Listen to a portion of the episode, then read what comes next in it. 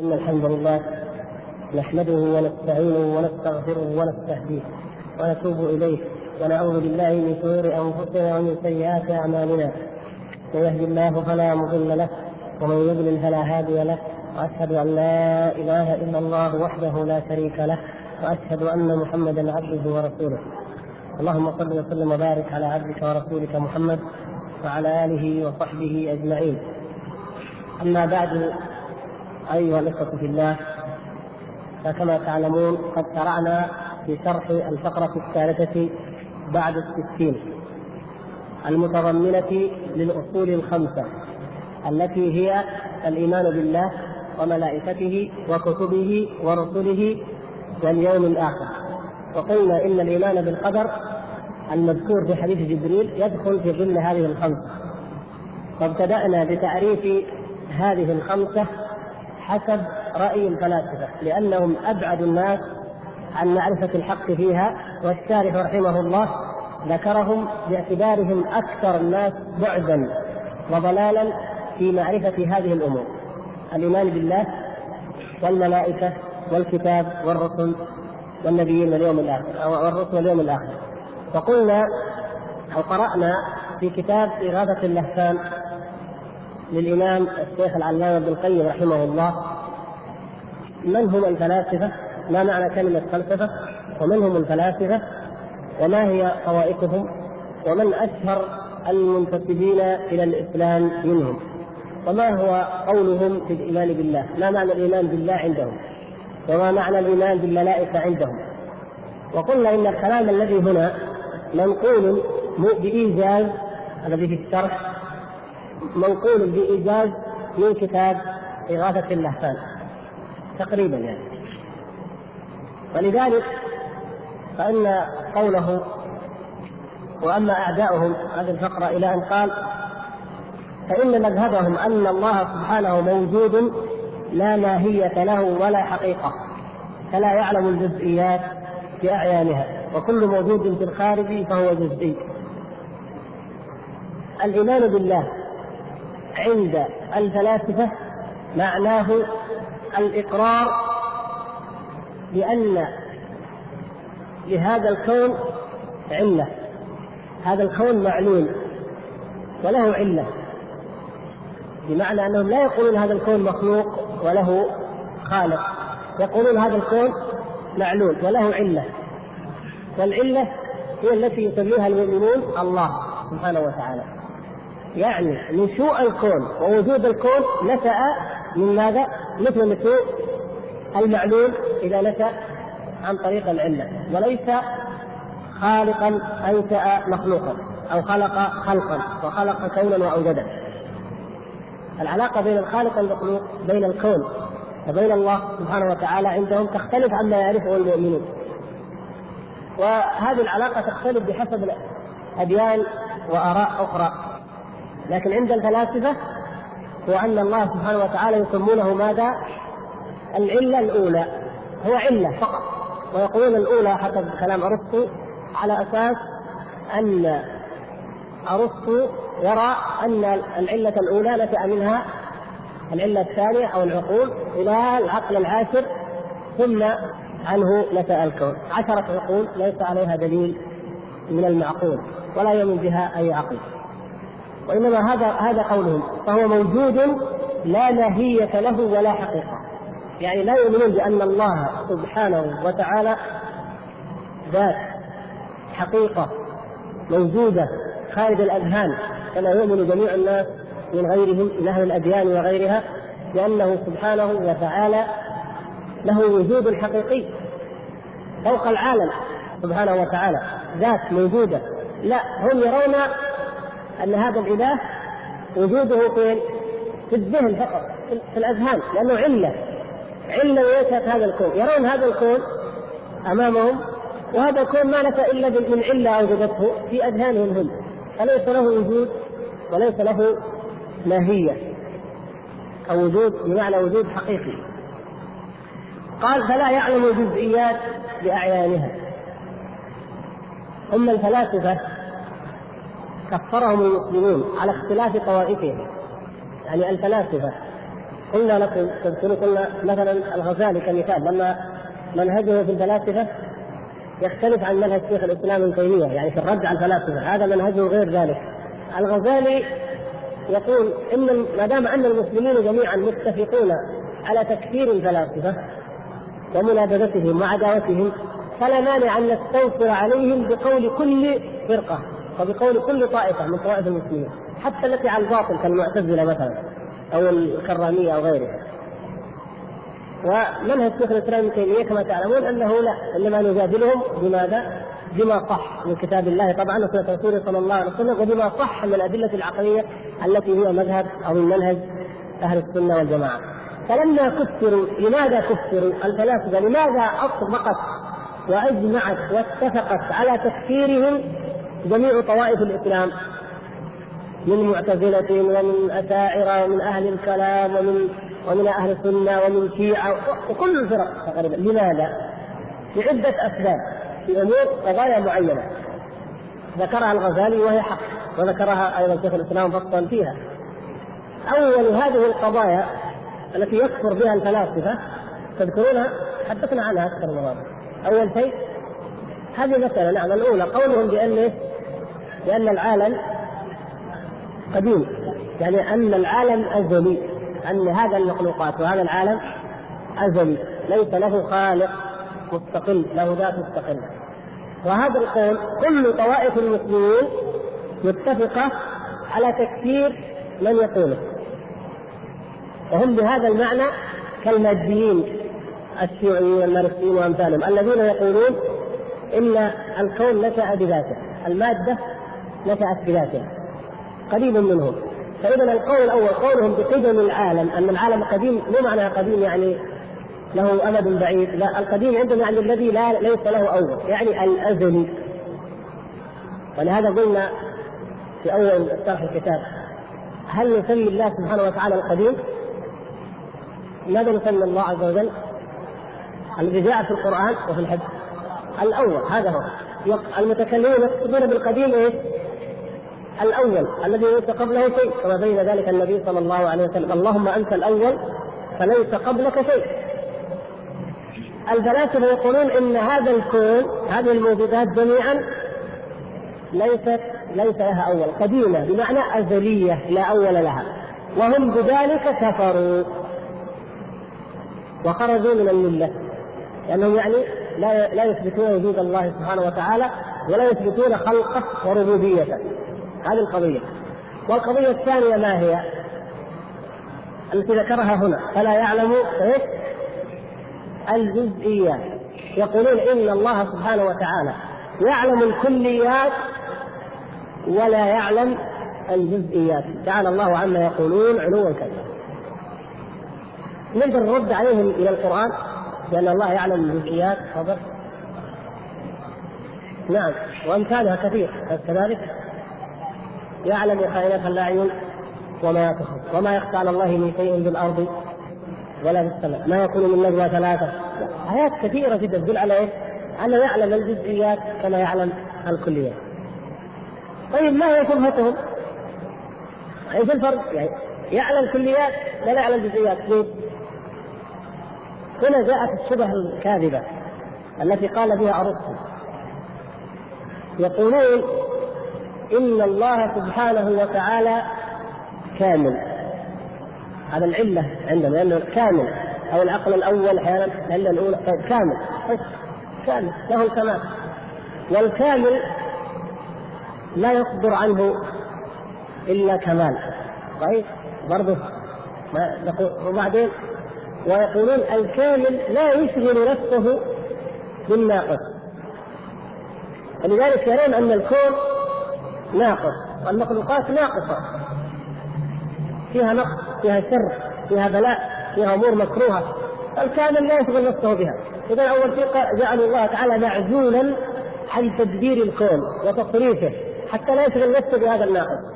طيب وبعدين وكونه في الكون شر. في الجزئيات التي في الكون في شر.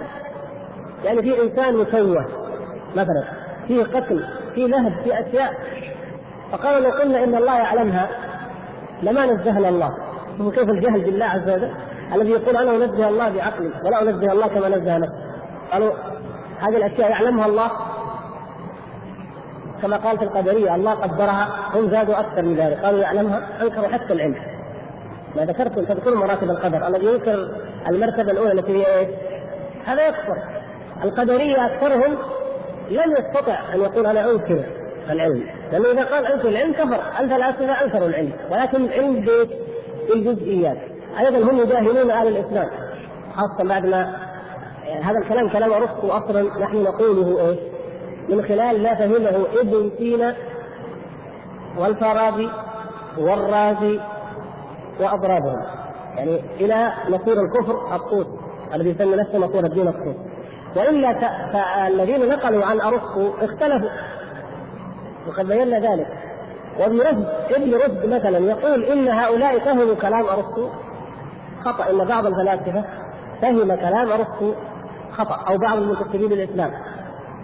وقلنا إن أرسطو فيلسوف هو افلاطون ولكن الفلسفة ليست محصوره فيهم. الفلسفات كثيرة ولكن هؤلاء المنتسبين إلى الفلسفة المنتسبين إلى الإسلام من الفلاسفة وهم من ذكرنا أسماءهم هؤلاء وقعوا على أحق المذاهب وأخصها. يعني حتى من الفلسفات أخذوا أخص المذاهب وهو وهو هذا الذي ينسب إلى أرسطو ويدين أرسطو به. فقالوا إن الله تعالى لا يعلم الجزئيات. حتى لا يعلم هذا السر ولو علم بهذا السر فيقول أيضا قدر هذا السر والسر موجود بالعالم والقبيح موجود بالعالم أحسن شيء قالوا ينزه الله عنه. طيب كيف ننزه الله؟ نجعله جاهلا نجهله حتى ننزهه. هكذا يقال كل من ظن أنه ينزه الله من غير طريق الكتاب والسنة فإنه يذمه وإن كان قد يقصد أنه ينزهه لكن في الحقيقة ينسب إلى الله تعالى النقص والعيب. الذي لا يليق بالمخلوق. فإنه لو قيل عن المخلوق إنه يجهل ما لا ينبغي لمثله أن يجهله لكان ذلك عيبا ونقصا وعوارا فكيف يقال في حق الله سبحانه وتعالى؟ يقول وكل موجود في الخارج فهو جزئي. إيش قصد الشيخ رحمه الله بقوله وكل موجود في الخارج فهو جزئي؟ يعني إن الله تعالى لا يعلم شيئا. كذلك على كلامهم يعني لا يعلم شيء لأنه لا يعلم الجزئيات. كل الموجود في الخارج خارج إيش؟ خارج الذهن. لا خارج الذهن. كل شيء موجود خارج الذهن فهو جزئي. اذا إيش هو اللي داخل الذهن وايش اللي خارج الذهن؟ بقيت كلامنا عن افلاطون والمثل الذي داخل الذهن إيش هو؟ لا. التصورات اللي هي يسمونها الكليات يعني مثلا افهموا جيدا قلنا لكم هذا الموضوع فيه صعوبة بس حاولوا يعني. الإنسانية الذي يقولون هم الإنسان حيوان ناطق فيها تعريف الفلاسفه الإنسانية التي هي مركبة من الحيوانية والناطقيه هذه موجودة خارج الذهن ولا داخل الذهن؟ هذا داخل الذهن. تطور كلي هذا داخل الذهن. خارج الذهن موجود إيش؟ الجزئيات الآحاد. يعني عبد الله وعلي وحسان ومحمد وفلان وفلانه هذا لا. هذه الآحاد وفي الذهن؟ الكليات يسمونها لأن افلاطون رأى المثل المثل العليا والآحاد في الوقت اذا هم جعلوا وجود الله تعالى وجودا ذهنيا واذا أيضا لا يعلمه هذا الإله يعلم ماذا؟ هذه الأشياء الكلية التي لا وجود لها إلا في الذهن لكن ما كان خارج الذهن الجزئيات ما يعلمها. إذا فهو لا يعلم شيئا لأن كل ما كان خارج الذهن فهو جزئي ليس كذلك؟ يعني الملائكة احادهم خارج الذهن موجودين في الواقع. احاد الإنسان احاد الكواكب الشمس كل هذه أشياء احاد متعينة متشخصة. فإذا يقول فلا يعلم الجزئيات بأعيانها وكل موجود في الخارج فهو جزء. هذا باتفاق المناطق. هذه تتعلق بعلم بعلم المنطق الكليات موجودة في الذهن لكن اما الأعيان فهي موجودة في الخارج يعني التعريف التصور. تعريف. تعريف أي شيء حده. يفيد؟ تصوره كما يزعمون. فعندما تقول أي شيء تقول مثلا ما هو الماء؟ عرف الماء. مثلا سائل شفاف لا لون له مثلا يعرف هذا موجود فين التعريف؟ في الذهن في بس لكن خارج الذهن يوجد إيش؟ الماء نفسه احاد المياه بحر ونهر وكذا. فإذا كان لا يعلم الجزئيات فمعنى ذلك انه لا يعلم شيئا إلا هو خارج الذهن. فجعلوا وجوده ذهنيا وجعلوا ما يعلم هو أيضا ما في الأذهان. تعالى الله عما يصفون. بعدين قال ولا يفعل عندهم بقدرته ومشيئته. وأيضا من كفرهم ومن ضلالهم قولهم بأن الله سبحانه وتعالى لا يفعل بمشيئته وبقدرته وبإرادته. لماذا؟ قلنا أنه علة ليس كذلك؟ العلة لها إرادة. ليست إرادة.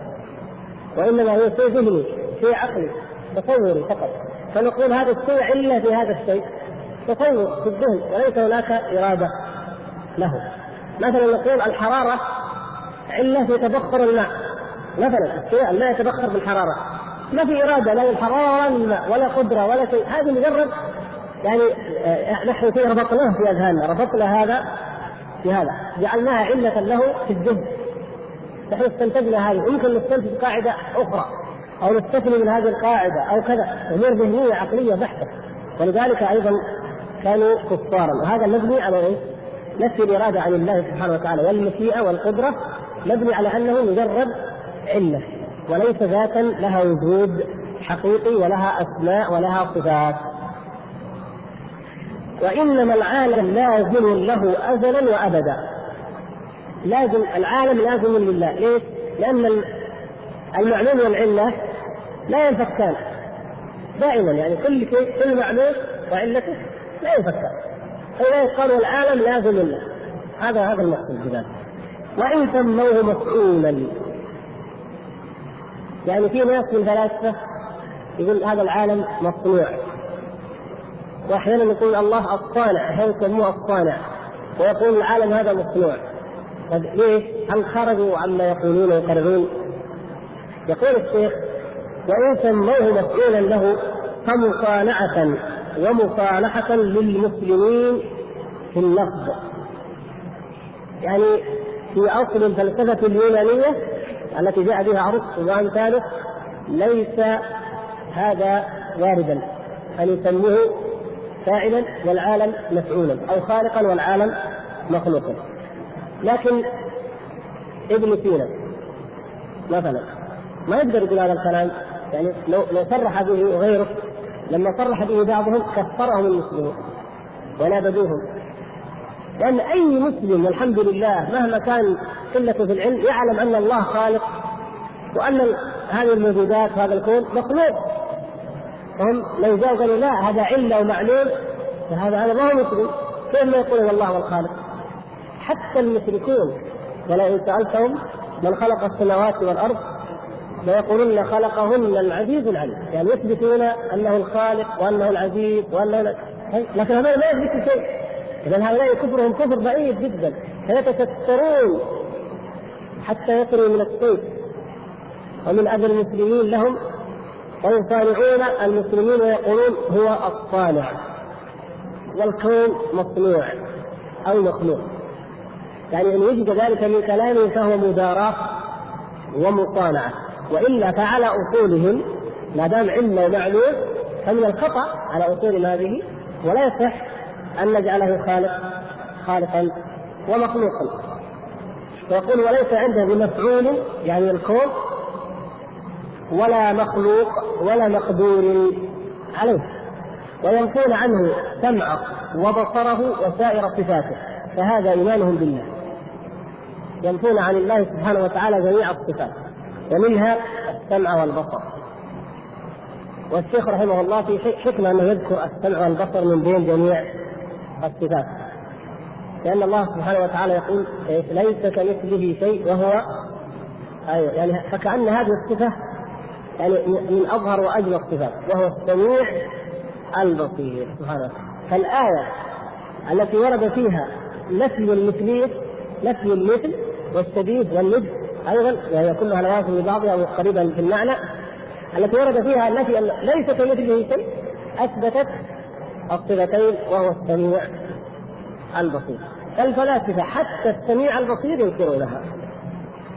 ولذلك قلنا انه الفلاسفة بالنسبة لبعدهم عن حقيقة الإيمان هم أول شيء أول شيء لأنهم هذا مفهومهم. هل يشاركهم بنفي السمع والبصر والقدرة غيرهم؟ لم يشاركهم في هذا. الجهمية أولا نعم. والثاني هم ذيك فلسفة برضه لا بموضوع الصفات بس الذين يشاركون الفلاسفة في نفي الصفات. الجهمية المعتزلة نعم المعتزلة يثبتون الأسماء. المعتزلة يقولون مثلا السمع والبصر. سميع بلا سمع. وبصير جميع إذا وكذلك الأشاعرة يثبتون السمع والبصر ولا ينكرونها؟ ها. يثبتون هذه السبع اي هذه السبع لكن يثبتونها إثبات يختلف عن إثبات أهل السنة. اذا يعني هذه السمع والبصر يشترك معهم فيها غيرهم لكن هم أشد الناس فيها. ولذلك هم يكفرون باليوم الآخر هذا سيأتي بعد يعني يقولون إن العالم المسألة الأولى أن العالم قديم، المسألة الثانية أنه يعلم الكليات ولا عن الجزئيات، والثالثة إيه؟ انهم ينكرون لا هذه تابعة لهم انهم ينكرون إيش؟ البعث. ينكرون البعث يوم القيامة. ولهذا كفرتهم جميع الطوائف. إلا البعث الروحاني كما سيأتي إن شاء الله. وهذه مسائل تابعة للاول يعني إنكارهم للقدرة والخلق والإرادة والسمع والبصر كلها متفرعة عن ماذا؟ عن تصورهم لله تعالى أنه ليس له وجود حقيقي. نحط هذا ان شاء الله تمام؟ طيب. وأما كتبه. الإيمان بالله عرفنا ماذا يقول فيه الفلاسفه طيب ماذا يقولون في الإيمان بالكتب؟ هل يثبتون الإيمان بالكتب؟ يقرون بالتوراة والإنجيل والزبور وصحف إبراهيم والقرآن و... يعني يؤمنون بما أنزل الله تعالى من كتاب الفلاسفة يقول وأما كتبه عندهم فإنهم لا يصفونه بالكلام فلا يكلم ولا يتكلم. الله تعالى عندهم كما يقولون تعالى الله عن ذلك علوا كبيرا. لا يكلم ولا يتكلم أو لا يكلم ولا يتكلم ممكن. ولا قال ولا يقول. ولا قال ولا يقول المعنى واحد. المقصود هذا أيضا مبني على أنه مجرد علة أو مجرد شيء موجود في الأذهان لا حقيقة له وهذا الشيء الذي هو مجرد شيء لا لا يتكلم طبيعة الحال ولا يقول فاذا عرفتم أن من ينفي الكلام ينفي الكتب عرفتم مثل العلاقة يعني يقول وأما كتبه ماذا يؤمنون؟ ماذا يقولون في كتب الله؟ قال فإنه فإنهم لا يصفونه بالكلام. إذا هم ينكرون الكتب ولا يثبتونها؟ ها؟ يعني الذي لا يثبت الكلام هو لا يثبت الكتب يعني ينكره بإطلاق نعم هذا هو. هم ينكرون أن الله تعالى يتكلم. ولذلك فإنهم ينكرون الكتب. طيب المعتزلة يقولون الله يتكلم؟ المعتزلة طيب يثبتون القرآن ولا لا؟ نبغى نعرف الفرق حتى ما إيش الفرق بين الفلاسفة وبين المعتزلة؟ أيوه. يعني المعتزلة يقولون لا يتكلم ولا قال ولا يقول لكن خلق هذا القرآن. كما خلق الشجرة والحجر خلق كتابا هو القرآن. تعالى الله عما يصفون. وهذا مذهب باطل وتعرفون الرد عليه. الفلاسفة ما قالوا بهذا القول؟ قالوا أخبث منه وأشد ما في كتب أصلا. ليس هناك كتب فلا يتكلم ولا يخلق. يعني ما قال القرآن مخلوق لا يؤمنون أصلا بالقرآن. هذا يعني هذا مذهبهم. من طالع منهم المسلمين وتظاهر بأنه يؤمن بالقرآن فماذا يعتبره؟ يقول والقرآن عندهم فيض فيض. فاض من العقل الفعال على قلب بشر ذات النفس طاهر. متميز إلى آخره. طيب يعني يقول هذا القرآن موجود يكتبون فيه؟ أرسطو وأفلاطون وجماعة أصلا لا يؤمنون بأي دين ولا بأي كتاب. لكن هم يؤمنون بأن العقل يفيد على بعض النصوص. كيف قالوا يفيد؟ مثل قالوا يخلق يعطي؟ لأنه أصلا ليس له إرادة نعم ولا اختيار حتى يعطي أحد. فوز بس. فالعقل يفيض على بعض النصوص عندها إدراك معين متميزة بأشياء معينة فيفيض عليها هذا العقل فقالوا ومن ذلك لما المنتسبون للإسلام قالوا ومن ذلك أن القرآن هذا فوز وهذا في الأول سبقا حدثنا لما قلنا إن الناس في الكلام اختلافا في الكلام قلنا أن الفلاسفة يرون أنه فيض مجرد إيش؟ فيض وليس كلاما من الله سبحانه وتعالى. فقالوا هذا العقل يفيد العقل الفعال الذي هو آخر العقول. العقول عشرة. هذا كلام أرسطو. العقل الأول انشا الثاني نتج عنه الثاني والثاني نتج عنه الثالث. نتج عنه إلى أن نتج العاشر. والعاشر هاب فكان من الفيض هذا الكون وهذا الوجود. ما في ما في شيء له إرادة ولا قدرة. هذا كلام العجيب أنه ما دامت عشرة ليش ما تسميه؟ ليش ما تقول ألف؟ لما دامت فوق ليش ما يكون واحد ويفيض على طول؟ كلام ليس له دليل وإنما هي خبز خرق دم لا يغني من الحق شيئا هذا مذهب المعلم الأول الذي يسمونه المعلم الأول الذي لا يكاد يوجد كلية آداب أو اقتصاد أو إدارة أو اجتماع أو نفس أو أو إلا وأرسطو مذكور وممدوح وعظيم. وتماثيله تملأ الشوارع وتملأ الميادين وذكره في كل الكتب تقريبا. هذا هو العقل العظيم عندهم الذي يقتدون ويستنيرون بهداه. نسأل الله العفو والعافية. ويتركون كلام أحكم الحاكمين وهدي الرسول صلى الله عليه وسلم. اذا فيض فاض من عقل فعال على قلب بشر. أي بشر؟ لا هذا البشر ذاتي النفس طاهر متميز عن النوع الإنساني بثلاث خصائص اذا هذا يفسر لنا إيش؟ النبوة ما هي النبوة عندهم؟ يعني يا أخوان في علاقة لو فكرتم إن الله سبحانه وتعالى إيش يقول؟ ومن يؤمن بالله ومن يكفر بالله وملائكته وكتبه ورسله واليوم الآخر، في حديث جبريل يقول أن تؤمن بالله وملائكته وكتبه ورسله واليوم الآخر. أن تؤمن بالله هو خالق الكون سبحانه وتعالى وهو رب العالمين. وملائكته. الله سبحانه وتعالى يصطفي من الملائكة رسولا من الناس.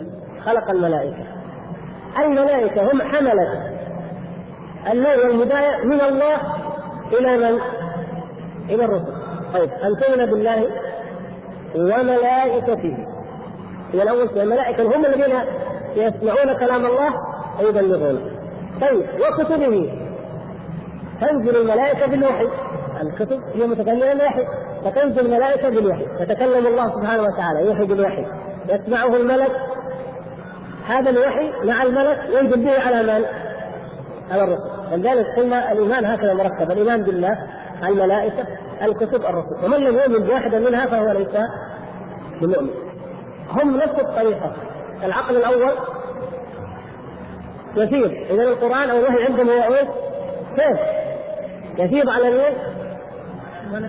أيوه ولذلك الملائكة سوف يأتي رأيهم إيش رأيهم فيها لكن يفيض على إنسان متميز عن النوع الإنساني بثلاث خصائص يعني هذا الإنسان لو جاك سؤال هل يمكن أن يكون هذا الفيض مكتسبا ولا لا؟ يعني يمكن يكون يعني قوة الإدراك وقوة النفس وقوة التخيل ممكن تكتسب ولا ما يمكن أحد يكتسبها؟ ممكن ممكن تكتسب يعني الحيوان لما يدربوا الكلاب والقردة يدربوها على أشياء يصير عندها قدرة في التخيل قدرة في النفس يصير عندها أشياء غريبة يعني هذه ممكن تكتسب ولذلك النبوة عند الفلاسفة اصطفاء وإلا اكتساب؟ أيوه. يعني يمكن يعني مو لازم يكون نبي. المهم يمكن يوجد يمكن يوجد ولذلك من تفلسف من الصوفيه قال بهذا القول. أخذ نظريه الكيد وآمن بأن النبوة مكتسبه والعياذ بالله. ولهذا كانوا خارجين عن الملة. مثل من لم تذكر من الصوفية قال النبوة مكتسبه ها؟ أيوه زي كذا نعم. ومين؟ ابن تبعين الحلاج يعني هو كلام نعم. يعني الحلاج يعني أكثر من ذلك. وابن سبعين تغليب العربي من سبعين وأمثالهم نعم. هؤلاء يرون النبوة إيش؟ مكتسبة. ابن سبعين هذا الغلبان المسكين كان يجد استغار حراء. هذا من أئمة الصوفية الكبار. كان يجد استغار حراء ويتعبد رجاء أن يفيض عليه العقل الكلي. انظروا نعوذ بالله كيف يبلغ بهم الكفر. والبعد عن الدين. وهذا من الفلاسفة وهذا دينه فلذلك يمكن توجد هذه الثلاث الأشياء. ولذلك ابن رشد لما يقول فصل المقال كتابه فصل المقال فيما بين الحكمة والشريعة من الاختصار لما يقول ابن رشد أن الشريعة والحقيقة أو الحكمة الفلسفة رضيعان توأمان. هذا الكلام لا علاقته بهذا القول في علاقة ولا ما فيه يعني في نبي أوحى الله إليه. فقال الحق. في إنسان عنده ملكة لها حتى أصبح العقل فياض يفيض عليه العقل الأول الفعال يفيض عليه. إذا وصل هذا إلى ما وصل إليه ذاك. وهنا ولذلك هذه الحكمة وهذا الدين أو الشريعة. كلاهما رضيعان توأمان ما تتعارض. فإذا إذا سلمنا أو سلموا بأن النبوة أن النبي صلى الله عليه وسلم اختاره الله وأوحى إليه. يقول طيب معلش أؤمن بهذا لكن لا تنكروا أن واحد كان يمكن بقدرته ينال هذا الفوز والعياذ بالله. ولذلك وقعوا فيما وقعوا فيه. لهذا ماذا قال ابن عربي في النبوة؟ قد أخذناها. إذا ترك الولاية مقام الولاية ومقام النبوة في برزخ. فويق الرسول ودون ودون الولي. كذا؟ الولي عنده ما أعظم شيء ولهذا يقول لك أنتم تقولون محمد خاتم الأنبياء صلى الله عليه وسلم. خاتم الأولياء أفضل من خاتم الأنبياء. انظروا الكذب على الله وعلى رسوله صلى الله عليه وسلم. خاتم الأولياء. وكلما طلع شيخ من شيوخ الصوفية يدعي, أنه خاتم الأولياء. من ابن عربي إلى المهدي اللي طلع في السودان ضد المهدي اللي كان المسجون الآن إلى محمود محمد طه إلى إلى غيرهم والقادياني جاء من جهة ثانية. كلهم يهدفون لنفس القضية. إنه يعني نبوه أو سموها ولاية لم تختم ولم تنتهي. والأصل في ذلك الشر والبلاء كله. وهذه المبادئ الفلسفية. ولهذا قلنا ان ابن سينا أصل ليس ابن سينا من أي فرقة؟ هو قال عن نفسه أيوه. هو قرمطي لكن أصله أصله اثني عشري يعني هو لا يصرح أصله من من سلاله مين؟ أو من اتباع مين؟ العبيديين الفاطميين اللي اسمهم العبيديين وكان اثني عشريا فتقرمط وتفلسف كما فعل ذلك من بعد نقول الكفر الصوفي طيب ما هي الصفات هذه اللي ممكن الواحد لو كانت عنده موجودة أو حاول يكتسبها يصبح نبيا على مفهوم في النبوة ثلاثة أشياء قوة الإدراك وسرعته لينال من العلم أعظم مما يناله غيره. قوة الإدراك. فيكون عنده إدراك وذكاء بحيث يفهم من اللمحة أكثر من يفهم غيره.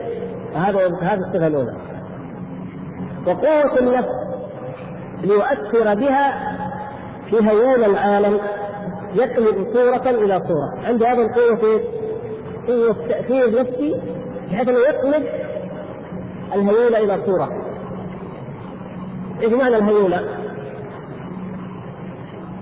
هو عرفها هنا يعني مادة الشيء يعني معقول لكن يعني هم عندهم عندهم الشكل الشكل والهيولة.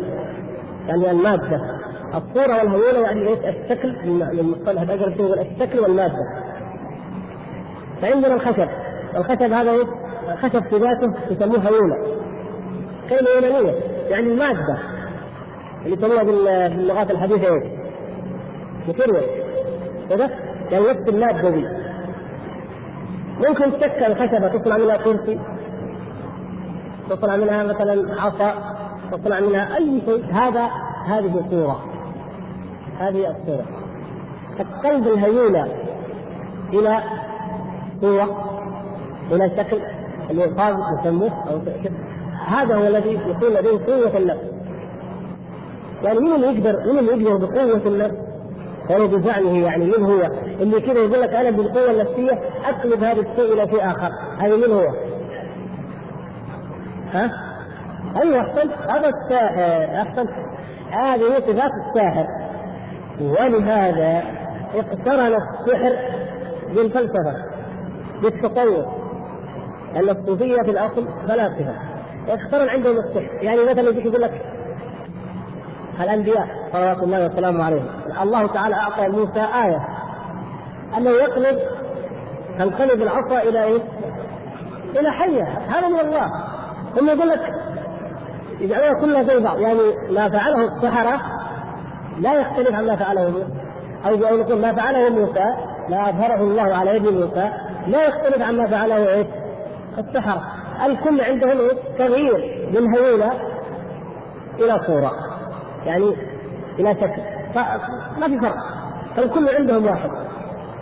ولذلك فإنهم إما أن يعتبروا الأنبياء سحرة والعياذ بالله وهذا مما يكفرون به أو أنهم يعتبروا أن السحرة أنبياء ما في فرق. المهم عندهم ما في فرق.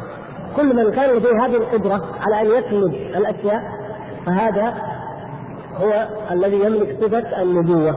النبوة في نظرهم هي هذا أن يمتلك هذه القوة التأثيرية النفسية لقلب الأشياء لقلب الحقائق.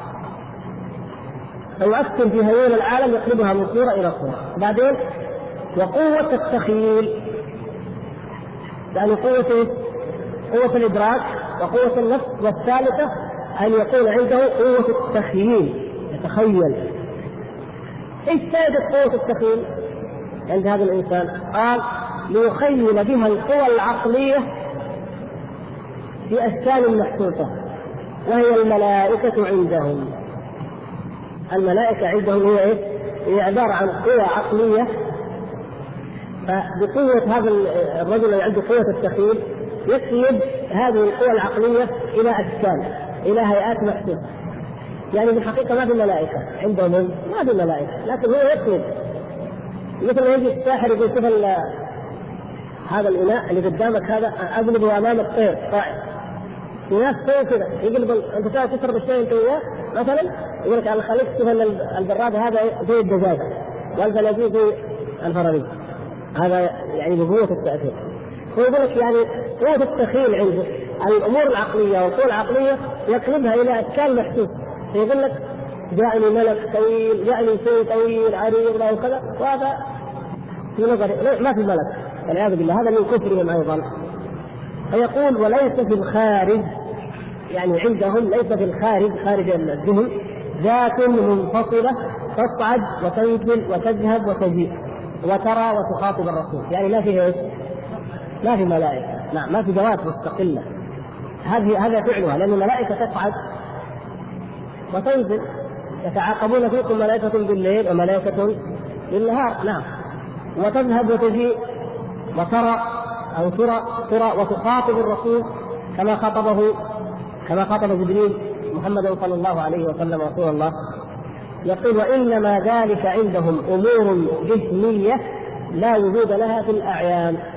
اذا الملائكة أيضا ليست حقائق خارجية موجودة. مجرد تخيلات في أذهان هؤلاء الذين عندهم هذه الخصائص وهذه الصفة. نسأل الله العفو والعافية. هو يعني يقول هو يقلب القوى العقلية إلى أشكال حسيه هو أصلا الكلام اللي يجيبه مثلا يقول لك آه، تكلم بكلام حكيم يقول لك الحكمة في حكم بس قلبها هو. يعني هذا من كفرهم. ولذلك إذا قلنا نفهم من هذا النص أنهم لا يؤمنون بالله ولا بالملائكة ولا بالكتب ولا بالرسل على هذا العرض الموجود إذا ما يؤمن بهذه الأشياء أبدا طيب هل يؤمنون باليوم الآخر؟ هذا هو القضية الإيه؟ الأخيرة وهي قال رحمه الله وأما اليوم الآخر فهم أشد الناس تكذيبا وإنكارا له في الأعيان. يعني في الحقيقة على الحقيقة أشد الناس كفرا باليوم الآخر هم هؤلاء الثلاثة وعندهم أن هذا العالم لا يخرب. عندهم أن هذا العالم أزلي وكذلك أبدي. لا يخرب ولا ينقض نظامه. ولا تنشق السماوات كما أخبر الله تعالى. يكذبون الله بذلك. ولا تنفطر يكذبون كتاب الله. ولا تكور الشمس والقمر أيضا يكذبون ما ذكره الله من ذلك. ولا يقوم الناس من قبورهم ويبعثون إلى جنة ونار كل هذا عندهم أمثال مضروبة لتفهيم العوام. لا حقيقة لها في الخارج كما يفهم منها أتباع الرسول. كيف أمثال مضروبة لتفهيم العوام؟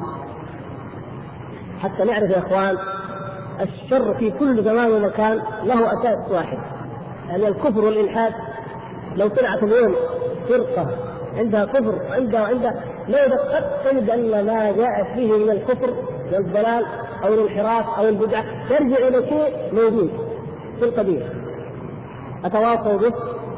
بل هم قوم طاغون تجد شيء سبحان الله قدر منه مثل ما قال الأولون.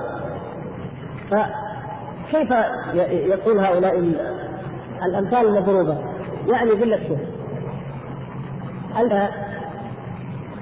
ناس بعقولهم يفهموا واحد بكذا بعقله يفهم. يعني هم لا يرون خالقا ولا وحيا ولا شرعا ولا رسول لكن بالعقل العاقل يفهم فيتعب وينتبه ويرتدع هذا يليق وهذا لا يليق هذا كمال وهذا نقص.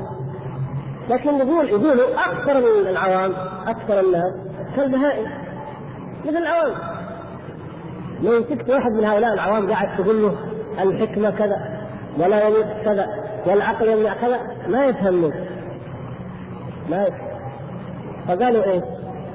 فلذلك جاء بعض الحكماء الذين كان عندهم نوع من الحكمة التربوية أو المصلحين مصلحين لكن عندهم فن في الإصلاح ليش قلنا مصلحين؟ لأنه الآن الذي يقال في أوروبا وأمريكا الآن أن الرسل صلوات الله وسلامه عليهم مجرد مصلحين زعماء إصلاح ما في وحي ولا رب نفس القضية لكن هناك جابوها بشكل وهذول عرضوها بشكل آخر. فهؤلاء بعض الناس المصلحين شافوا لما يقول العوام وهم كالدواب كالأنعام. هذا يليق هذا لا يليق هذا كمال هذا نقص. أحسن إلى جارك أحسن إلى زوجتك بر والديك. ما ما يستوعب الكلام. ما عنده عقل يفهم. فقال فضربوا لهم أمثال. وقالوا لهم في جنة وفي نار. إذا تركت هذا الشيء تأخذ أجر إذا عملت هذا الشيء فلن تدخل النار إذا كذا فضربوا امثال وخوفوهم وضحكوا عليهم وهذا وإن كان كذب كما هو عبد بالله لكن فيه مصلحة لمين؟ للجمهور والمساكين هذا اللي ما يفهمون إلا كذا يعني معنى ذلك؟ اولا الفلاسفة لا يحتاجون إلى إلى هذا الكذب إلى الوحي يعني الفلاسفة ما اللي يخليه يحتاج إلى فاهم كل شيء بنفسه؟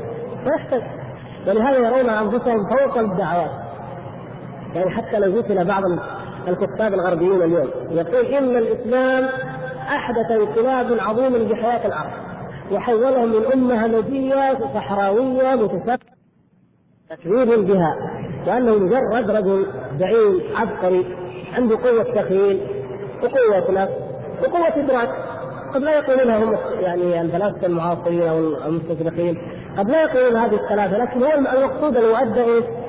واحد الدين عندهم سياسة مدنية.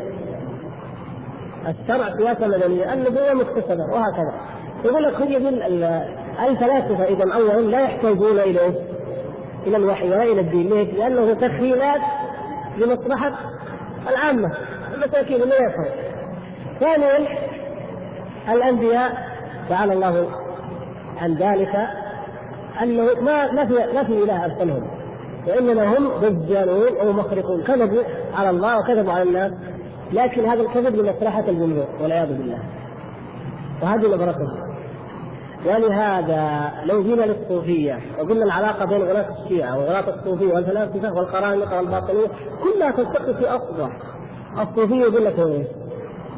واعبد ربك حتى يأتيك اليقين. كيف يعني؟ نفس المعنى لكن بطريقة أخرى. يقول لك الفيلسوف يمكن تهذب نفسك بما جاءت به الرسل. فإذا تهذب عقلك وأصبح لديك خلاص تترك ما جاء به الرسل تبدأ أنت تفكر. طيب ذلك فيها نفس الشيء في مجال اخر قال لك ممكن تتعبد تصلي تصوم تحج فإذا إذا جاءك اليقين خلاص. يعني إيش الحاجة؟ الغرض من العبادة إيش؟ إنه واحد تصفى نفسه حتى يصبح قادر يتلقى ويكيف يأخذ الفيل أو يكاثر. الكشف تفتح له الأمور أو يخاطب. كما يقولون يعني طبعا. هذا واحد الكشف وصل إلى درجة المكاشفة. يصلي هذا ما يليق به عفوا هذا العوام المساكين المريدين اللي في أول الطريق. أما هذا لا. ولهذا الصوفيه في جميع العصور وكان هذا المتبعين منهم عياذا بالله. كان كما قلنا يعتكف في غار حراء ما يعتكف يعني يبيت في الغار ليالي ما يوجد وحي. ينزل إلى مكة إلى إلى الحرم يجلس عند الكعبة. ويرى الناس يطوفون. يقول هؤلاء يدورون كما تدور الحمر بالرحى والعياذ بالله هو الكفر. شوف هذا شيء. هذا من لأنه يسمع ما فيه من الحقائق. باقي يطوف باقي يصلي باقي كذا. والعياذ بالله. ولهذا كانوا كفارا مرتدين خارجين عن دين الإسلام وخارجين عن كل الملل يا اخوان ولذلك قلنا إيه؟ لو أن واحد نصراني بل يهودي قال أنا أترك اليهودية وأدخل في دين الفلسفة نقره؟ فما نقره؟ لأن هذا بدل دينه. على مفهوم بعض العلماء لكلمه لقوله صلى الله عليه وسلم بدل دينه فاقتلوا هذا بدل ما نقدر لأنه ينقلب من دين الكتاب إلى مله غير كتابية إلى مبدأ خبيث كفري.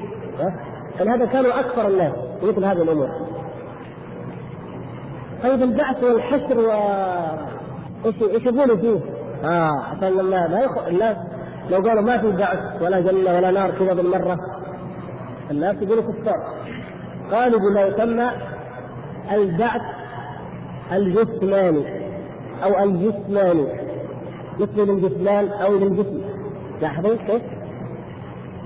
هذا قريب والبعث عنده هو البعث إيش؟ يعني في بعثين بعث جسماني وبعث روحاني. فقالوا الأرواح فقط هي التي تحشر يعني زي واحد نام في المنام وروحه تعذبت أو تعلمت ليس هناك بعث حقيقي ولا حساب ولا ميزان حقيقي ولا صراط ولا جنة ولا نار. وإنما هذه الأمور إيش؟ أيضا خيال كالمنام تقع والعياذ بالله. فهو فهي المسألة من المسائل التي يكفر بها الفلاسفة ويخرجون من الملة عياذا بالله. فيرون أنه العالم لا يخرب لا لا يختل نظام الكون لا يقوم الناس من قبورهم ولا يبعثون إلى جنة ولا إلى نار. وكل هذه أمثلة مضروبة لتفهيم العوام. يقول فهذا إيمان هذه الطائفة الذليله الحقيرة. كيف ذليله حقيرة؟ الطائفة دي ذليله حقيرة؟ يعني سبحان الله يا إخوان من عجائب هؤلاء الفلاسفة. أنهم على قلتهم مختلفين كل واحد له رأي. ولم يقم لهم وجود. يعني لم يقم لهم وقت من الأوقات مجتمع. يعني حتى مع ما يدعون من الحكمة. ما قد عمرهم أقاموا مدينة قرية صغيرة ما قد قام قرية اسمها قرية الفلاسفة. سمعتوا عنها قرية فيها. يعني ولا ولا قرية. قامت اسمها قرية الفلاسفه وكل اللي فيها يتعايش بالعقل وبالحكمة ما هو موجود دليل على أنهم طائفة يعني تراجم من الناس فجاج حقيره ذليله الذي حقرها وأذلها ما عندهم عقول؟ ها؟ ما عندهم عقول؟ ما عندهم عبقريات؟ ما عندهم ذكاء؟ هذا الذي أذلهم؟ ولا عندهم لكن ما أغنى عنهم سمعهم ولا أبصارهم ولا افئدتهم لما كفروا وتنكروا من الوحي هذا هو موجود العقول موجود العبقريات موجود الذكاء لكن هذا الذكاء لما صرف في غير الوحي في غير فهم ما جاء به الله فكان حالهم كما ضرب بعض العلماء مثلا قال حال هؤلاء الفلاسفة ومعهم المتكلمون مثل رجل جاء ولقي علم الجغرافيا. علم الجغرافيا معروف عندنا كتب كثيرة مؤلفة في الجغرافيا أنا قاعد هنا الآن اقرا كثير الجغرافيا العالم مثلا ست قارات أكبرها آسيا مساحتها كذا مليون أستراليا كذا مليون أصغرها مثلا يعني يمكن يطول البحر الأبيض كذا وعرضه كذا وخط الطول كذا. قال واحد ناس يعني جاء الكتاب هذه الكتب هذه عنده موجودة. قام قال كلام هذا ما هو صحيح. إيش درانا انه صحيح؟ ناس كذا يكتب على كيف وبقوم أنا أسلم. إيش الحل؟ أخذ المتر وقال يلا نبدأ من هنا. نفترض إنه كان يعيش يعني مثلا مثلا في جدة عشان ما طيب بدأ من جدة. قال من يقول لكم ان المسافة من جدة إلى مثلا إلى دمشق؟ أقرب مما بين جدة وإسطنبول. يلا. وقعد أخذ المتر وقعد يمشي طول الطريق. هذا إيش يا خلاص يعني يمكن يخرج يوم يومين بعدين يموت من العطش ويضيع ويتوه ولا يصل إلى علم ولا إلى حقيقة. هذا حال الفلاسفة. يمكن يكون عنده عقل هو يمكن يكون صاحب همة يمكن يكون يمكن يعني لكن لما سلك طريق غير صحيح وترك الشيء العلم النافع المهيأ المقتنع به لم يستفد منه شيئا. هذا هو واقع هؤلاء الفلاسفة. عافانا الله واياهم القرآن والسنة عنده يقول لك أنت خلقت كذا. إن أحدكم لا يجمع خلقه في امه أربعين يوما نصفا إلى آخره وبعدين لما يولد كيف يكون بعدين متى يبدأ يصلي بعدين كيف كذا الأحكام بعدين كيف لما يموت كيف يأتي ملائكة العذاب وملائكة النعيم الرحمة كيف يكون في القبر كيف الصراط كيف الميزان إلى الجنه كل شيء مفصل جاهز عندك. والله تعالى له كذا وله كذا وله يجوز أن يقول أن يقال له كذا وكذا. واضح مفصل. كلا الله تعالى ما ما أنا من عندي أفكر كيف يكون الإله؟ ومن عندي أفكر كيف يكون الكتاب؟ ومن عندي يقول النبوة كذا. ومن دماغي يقول الملائكة كذا. ومن مخي يقول الميزان والصراط كذا. أو أو ليس لها. هذا مثل ذلك الرجل الذي ذكرنا لكم. نسال الله سبحانه وتعالى أن يمن علينا